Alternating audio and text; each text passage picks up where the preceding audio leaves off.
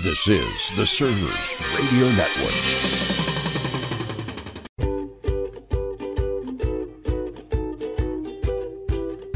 Welcome to this edition of A Server's Journey with Rocky DeStefano. The premise of the show is that everyone is leading something or someone. Whether you're a parent leading a family, a coach leading a team, a team member leading a few, or a CEO leading an organization, we're all on this path of being a leader. Thus, the title of the program is A Server's Journey. Thanks, Larry. I hope that everyone listening will be able to walk this journey of leadership with us. And I understand today that you have a little bit of a potpourri show for us today, Larry. We, uh, got it.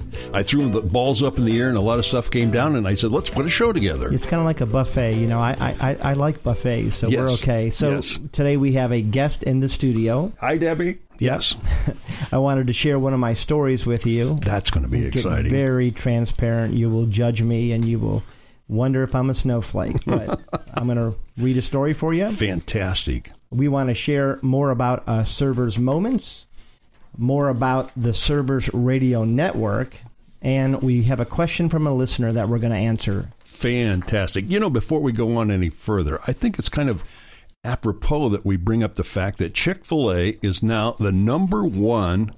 Are you fast food? Yeah, Quick serve? we are we are fast casual. Fast casual.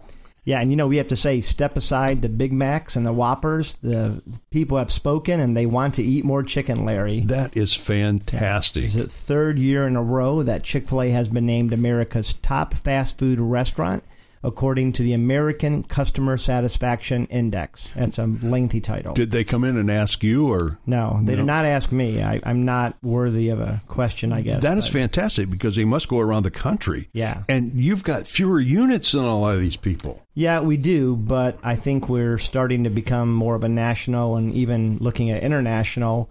And you know, the chain it received our the satisfaction score was 87 out of 100, uh, which was easily beat, uh, or which easily beat Panera Bread, who was in second place at 82, and Papa John's, Pizza Hut, and Subway, who all tied for third at 80. Wow. The weird thing is, I don't like. I don't think.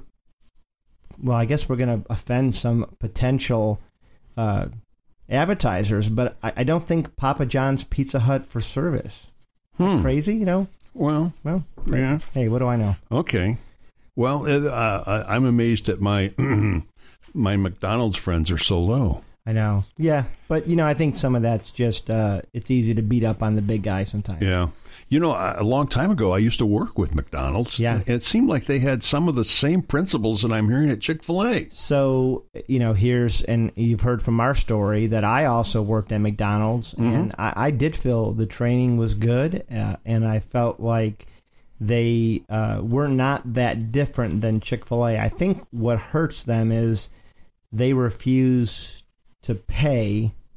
And remember, we talked about how people have to have the minimums at least covered. They don't have to make hundreds of thousands, but they have to have their minimums covered. Yeah. And I think Chick fil A and maybe a few of these other places do a better job of that. Hmm. Okay. Anyways, thank Well, you and welcome to Chick fil A. Congratulations. yeah. Congratulations at Chick fil A. You guys do a good job. Thank you very much. Thank you. You know- I'll, I'll accept that for the entire chain. You're welcome.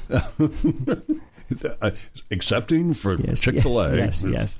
Um, you know, I know several people have said to me that, that you're actually a good writer. And, and I Tell, rem- tell me it again, Larry.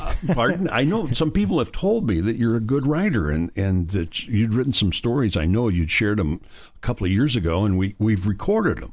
Okay. And so I know we want to share one of your stories today. So what's it called? Yeah, and this one is probably my favorite. Uh, it's definitely the one that hits me. In fact, when I tried to record it, uh, there was a lot of pausing to compose myself. But this one is called Shaving, and it's about uh, one of my last experiences with my father.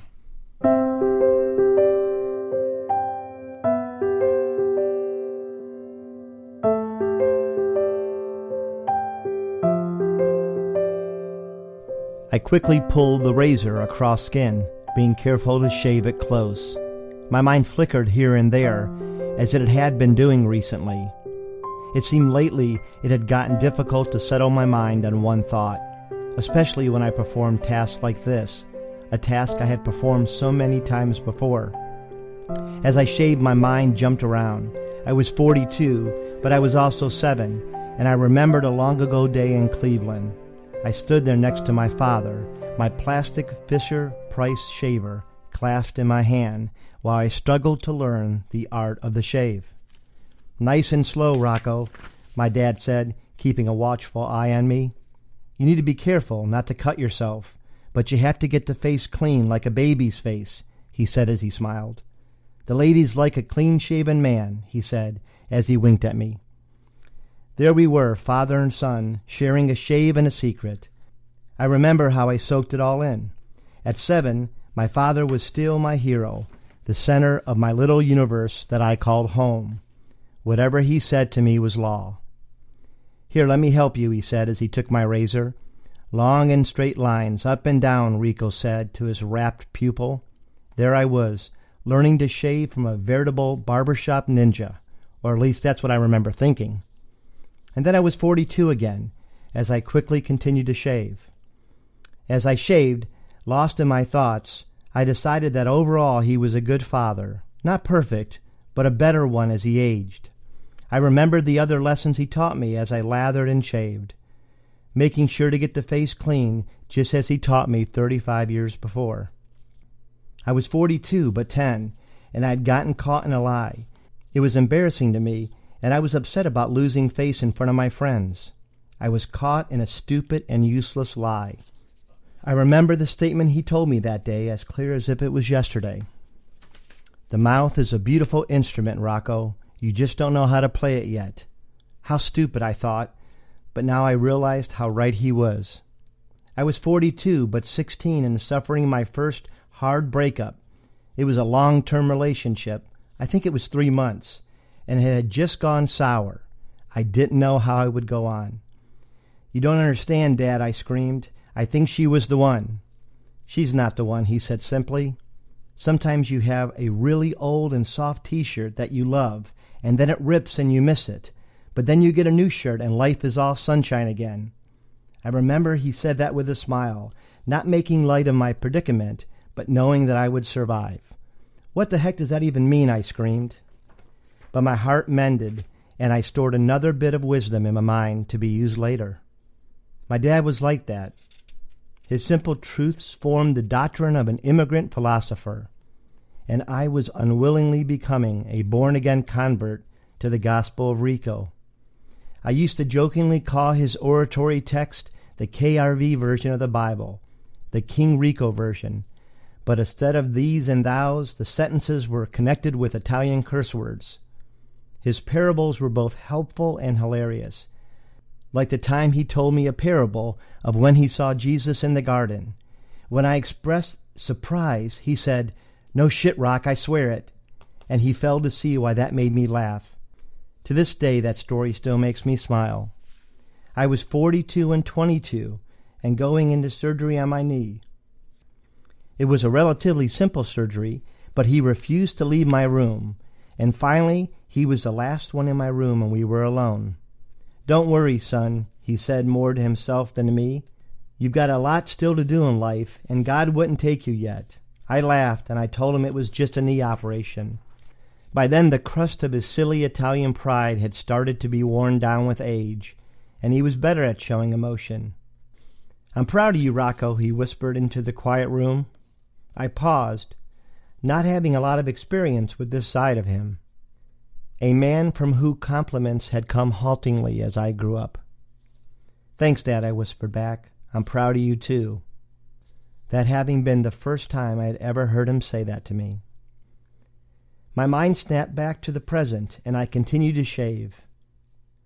My shaking hands, making sure not to injure with the blade.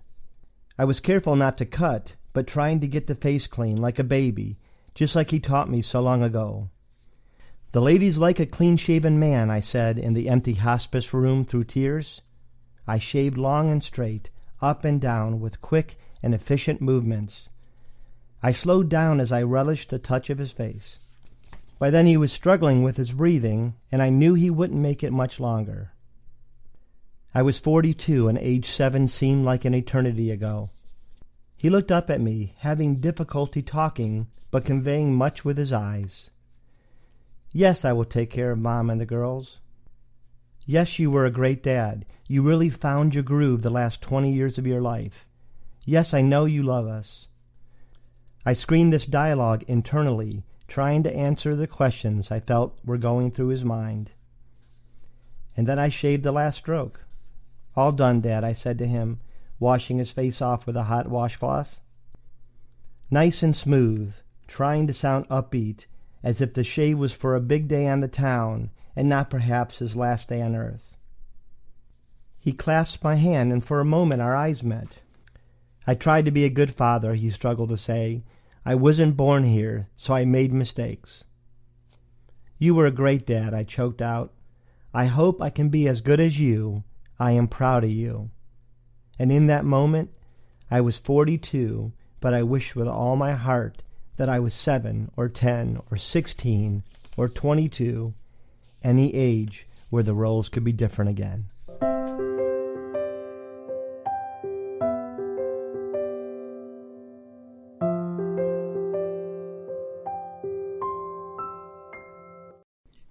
You know, it's great that your dad allowed you to serve him Right. at a time like that.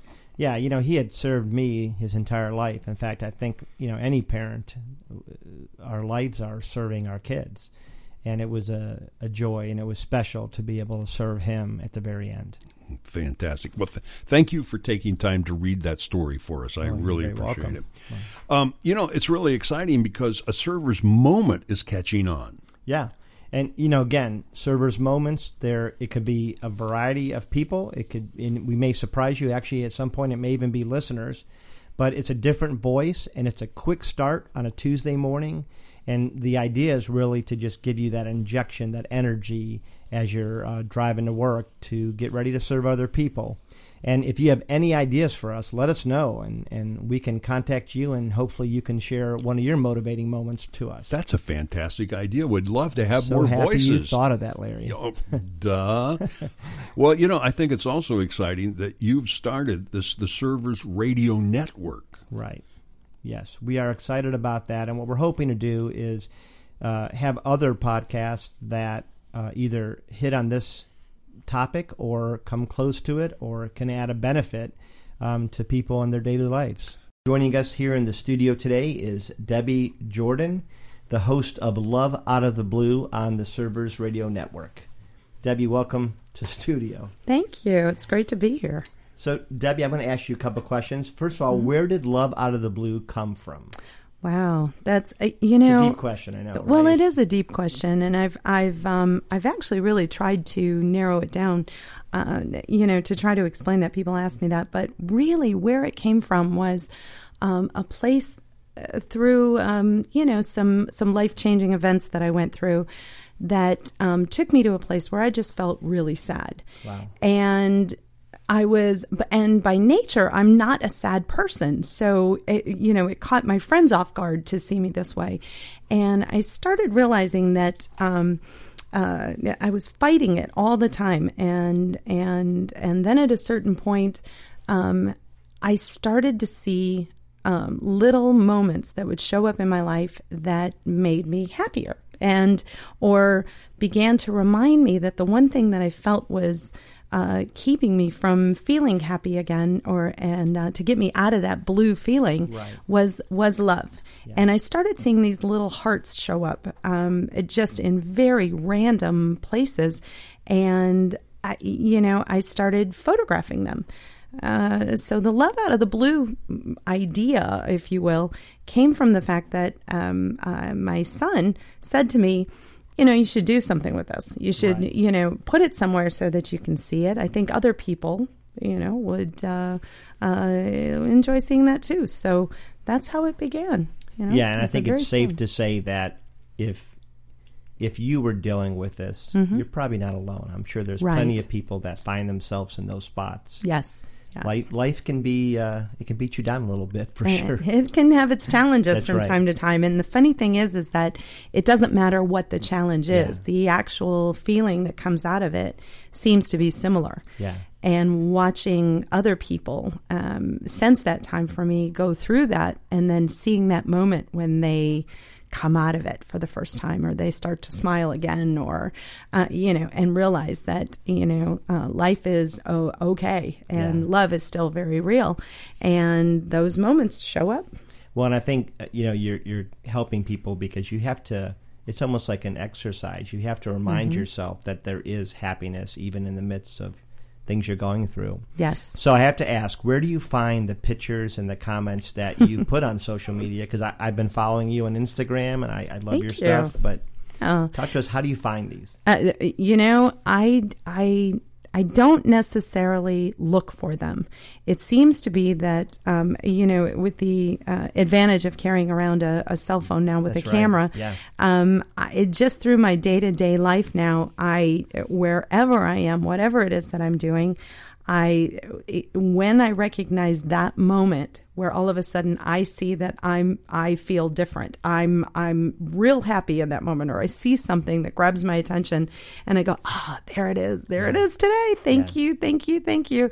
And I you know, pull out the camera, take the picture. Um, now the what I um, put the comments on or how I label them, that's another process because that sort of comes through the photo.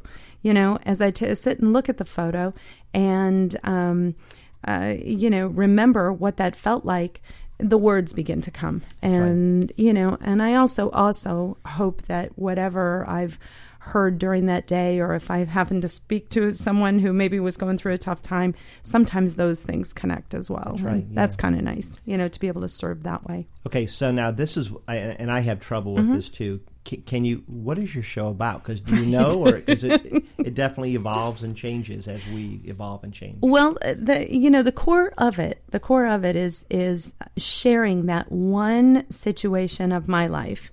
That you know, not necessarily the details of what happened, but just the understanding that that the common thread that runs through us is that there are challenges that go on. There are times when it feels like love is not anywhere around, and it feel it can feel very lonely.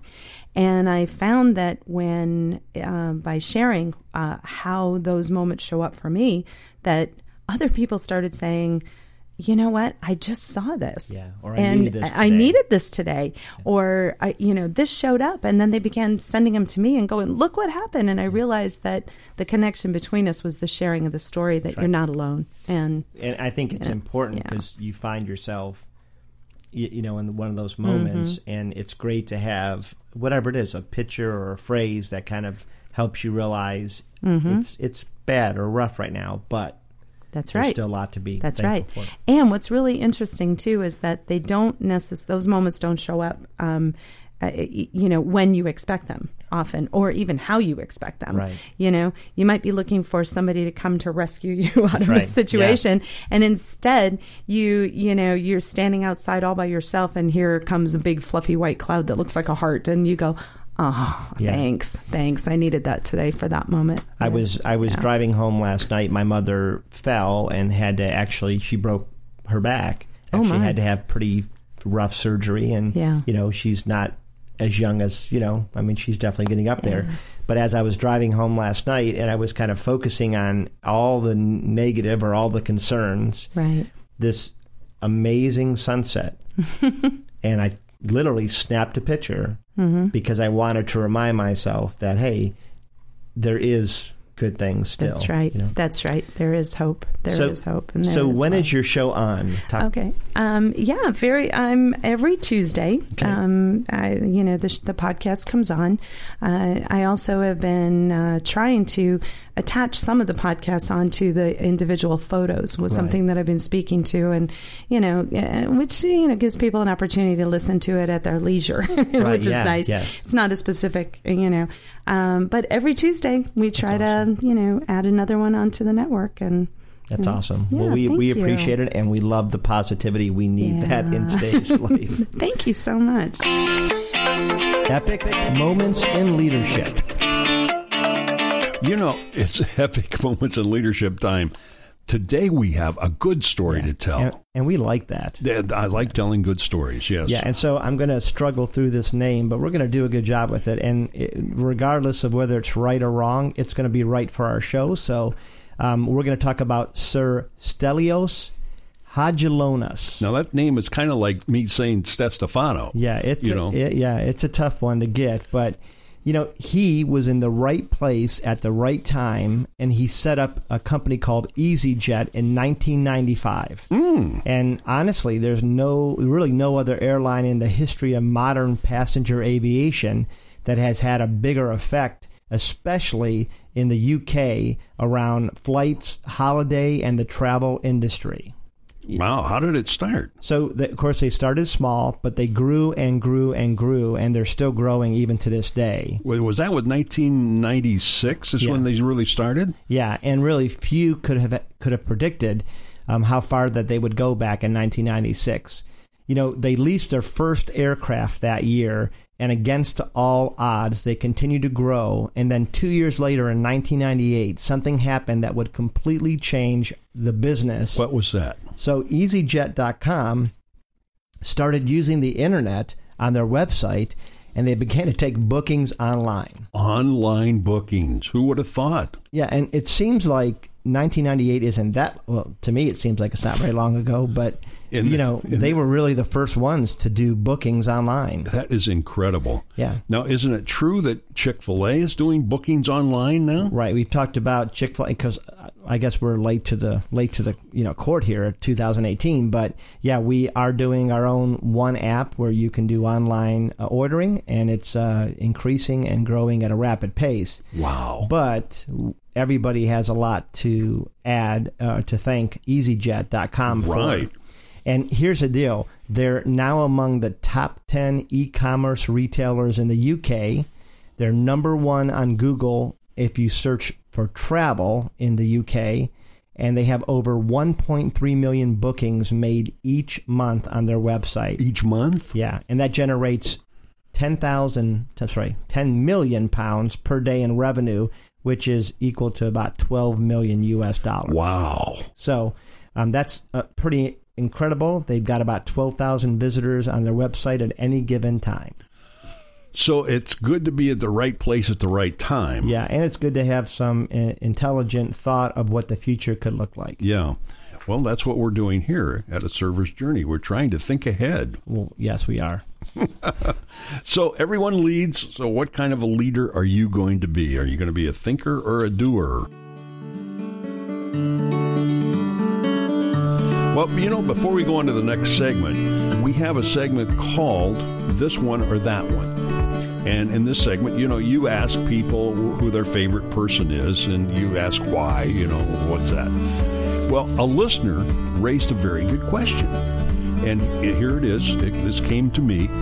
The question is just listen to Server's Journey, the podcast. You may, might have listened to Mark Miller or Tom Rossi. Yep. And the, in the question session, Mark chose Steve Jobs because of his simplicity, and Tom chose Bill Gates because he figured out his job was not his legacy.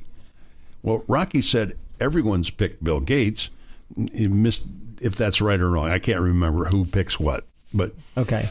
what he's really worried about, the question is if you're serving, are you self serving? Is that your legacy? Yeah, yeah. This is a tough question. So first of all, for the first part about um, my saying that everyone picked Bill Gates, I'm going to let you in on a secret that only Misty, the studio dog, knows. but we record these sometimes a little bit out of order, and so up to that point, everybody had chosen Bill Gates, but. Then we had Mark Miller, who made me look like a liar and picked Steve Jobs. Um, but on to the second question. Um, I- you know, the issue of being is serving self serving. And, uh, you know, that's a great question. In fact, it stumped me a little bit. So I've done a lot of thinking about it, probably too much thinking. And I even involved the smartest person I know, who is my wife, Trisha. I was just going to say, Yeah. who was that? Behind every good man is, Is a a good s- woman. yes. And, you know, we talked a little bit about can service to others ever be anything but self serving? And so here's where I'm at with it. Uh, and uh, you can quote me on this, and I don't know if it will answer fully, but I feel pretty good about the answer. Number one, it doesn't really matter about your intentions. Even if you have bad intentions and you're serving people to be self serving, in the end, the people are still served. Mm-hmm. And normally, people with bad intentions, they kind of get smoked out by their own bad deeds. So I think if you're doing it for bad intentions, eventually people will catch on. And in the interim, they're still being served, which mm-hmm. is better than being in a vacuum of joy. Second, I think that, you know, and this will sound narcissistic, but I think I'm at a point where most of the time I'm actually able to serve with true unselfishness. Um, not always. Again, people, you know, it's hard to look past our own self, you know, mm-hmm. satisfaction. But I do think that as I've grown and as I've aged and as I've realized that my legacy is really the people I serve, mm. that it, it has helped me to maybe 80% of the time be truly serving for the right intentions. And sometimes you reap benefits from it um, and that could look like you're being self-serving. Right. Okay. And then here's the third thing too. And my wife actually, she did not know if this were true, and we haven't discussed this last part, but I do think it is possible to truly be purely motivated and serve others. There's this great verse in the Bible. It's in John 15, 13, and it says basically, there's no greater love than this that someone would lay down their life for their for their friends. Mm-hmm. So you hear those stories in mostly in war, but also sometimes in a in a criminal um, situation where somebody jumps in front of a bullet or dives on a grenade, and they know they're going to be killed. Mm. Most most of the time, they're going to die, and they still do it. So I think in those situations, it is possible to be hundred percent purely service. Service. Yeah. So I don't know if that helps, but it made me feel a little better, at least. well, it's good to think about. Yeah, it's a great question, and again, you know, the the whole thing is, if we're trying to do it with the purest of motives, most of the time, the intentions create great end results for the people that we work with and we serve. Uh-huh. And that may be enough. Mm-hmm. So I hope that helps. Yeah. So um, do you go home and pat yourself on the back or? No. You know? No. Most times, like, it, you know, I think for me, I think more about the times that I couldn't serve. Mm. And, and I think there's a certain amount of guilt there. Um, that you can't be all things to everybody. Yeah. Um, so I don't know that it's a whole lot of patting myself on the back. Well, okay. I, just a good question. Great question. And we thank you for your questions. By the way, if you have any other questions or comments, you can let us know on the website. Yeah. At the bottom, there's a place to put in your your. Heck, I'll even give you my phone number. You can text me the question if you want. well, yeah. I'm not sure if we want to do that. can you? Uh, by the way, if you give me your phone number, can you send an order out too? I mean, yeah, you know, I. I want I want uh, fries with that order. Uh, you, you can have fries with that order. Mm.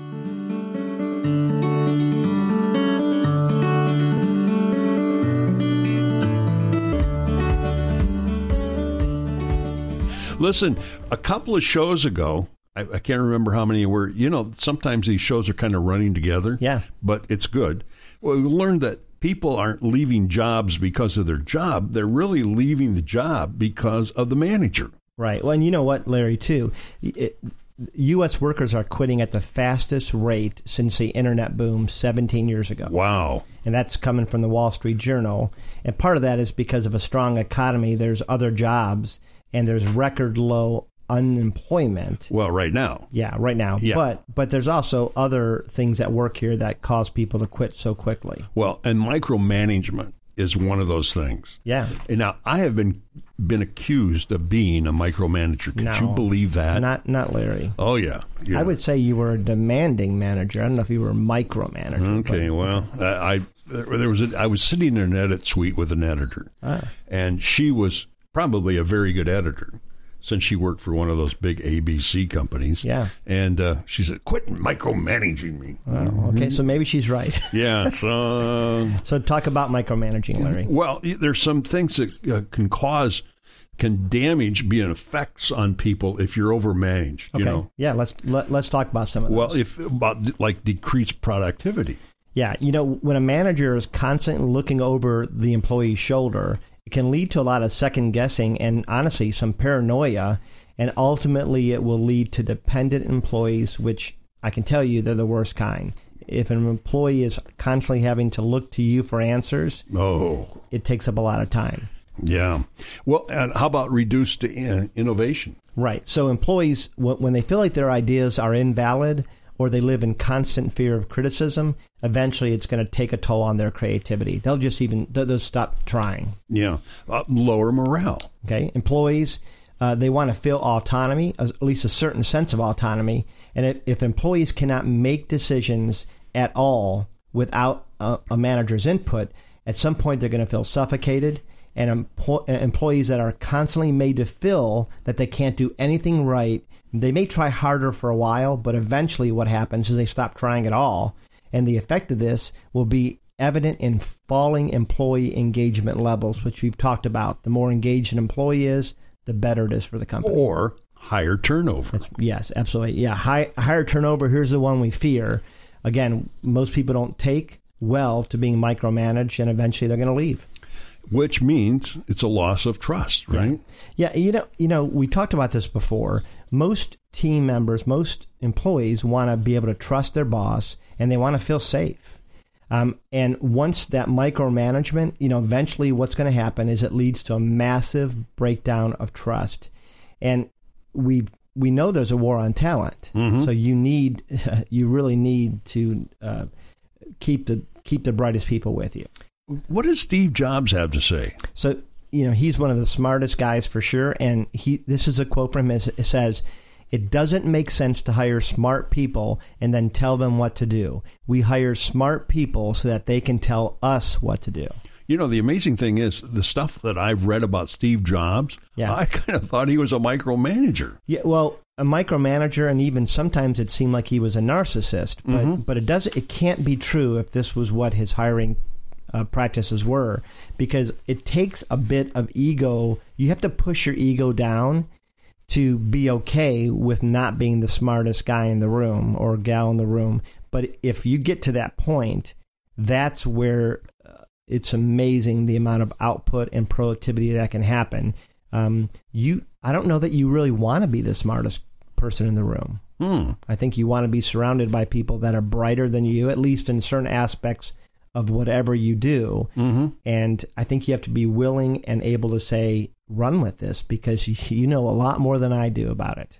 Well, sometimes the best ideas and advancements are the result of empowering, empowering the right people. Yeah, absolutely. You know, I see this every day, Larry, at Chick fil A. I have these 16, 17, 18 year old kids, really. And then I've got 20 year olds and 21 and all that. And they, the reality is, they serve customers all the time, every day. Mm-hmm. And so they know their, that job better than I do. And so if I didn't listen to them for ways to make it more efficient, ways to streamline, ways to make it more uh, profitable or productive, or ways to just make their job easier um, or satisfy the customer, we would not be able to move ahead. Did you have a hard time doing that? Um, I think there's a transition, a, a progression that happens. Um, and at first, it feels weird. I think I started my career as a micromanager, like like most people do, um, and that works when you're a very small operation. Um, it may not make your employees feel good, but for a while, you may be able to do it and still Get by. yeah, get by Yeah. um, as your business grows, if you can't make a transition from a micromanager to somebody who empowers their people, then it, it's going to kill you. Either physically, the stress is going to, you know, cause a heart attack, or it's going to uh, cap out your growth. Wow. You know, especially because it's not just that uh, people quit; the smartest people quit.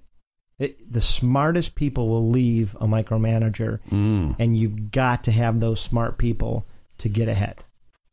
So Yeah. it's a bad tactic. Well, I want to thank everybody for joining with us today and um, talked about micromanaging. Rocky, you shared a story. Thank you very much. Debbie, thank you for being with us. And we want to remind everybody that they can hear uh, Love Out of the Blue, also here on Servers Radio yeah, Network. it's great. I would encourage you to listen to it. So, again, thank you. Uh, remember, please subscribe if you haven't yet to the podcast. You're going to hear all of what Rocky wants to share. And some of the people that we've interviewed are fantastic, and you'll be learning more and learning to lead by serving. So, subscribe and be a part of it. Also, if you subscribe, you get the uh, server's, Server's moment. Moments. Right. So tell a friend, call a friend, tell a friend. What is that uh, old Dave Letterman used to say? Right. Call a friend, kick the dog, whatever. I don't know. Yeah. All right. I'm, I even I don't know that reference. Oh, okay. I'm sorry. so, Rocky, until next time, I'm your ever faithful companion. You know, I like the term companion, Yes? but I, you know, I maybe we can be like the. Do you remember the Wonder Twins? No. Okay, so that's another pop reference culture that's died. But Kids, look up the Wonder Twins. Okay. Larry and I are the Wonder Twins. Wonder We're- we're- we're Twins. cohorts. I'm going to have to look that one up because is that was that before or after me? It was a Justice League in the 1970s. It Oh, was my. a great cartoon. I got up early every Saturday for it. A- anyways, listen, let us hear from you. We want your comments, your questions. Heck, even send me some green paper. Wait, I don't know if I said that. What green paper? Oh, okay, I didn't say that. Just send us your comments and your questions. That's a soupy sales joke That's there. right. Well, okay, again, You look up Soupy Sales. You didn't get so okay. hey, we're all on a journey, and it's really about how you serve while you're in that role. And that's why every week we share a server's journey. I'm Rocky DeStefano. I want to thank you for joining with us as together we learn to be better leaders.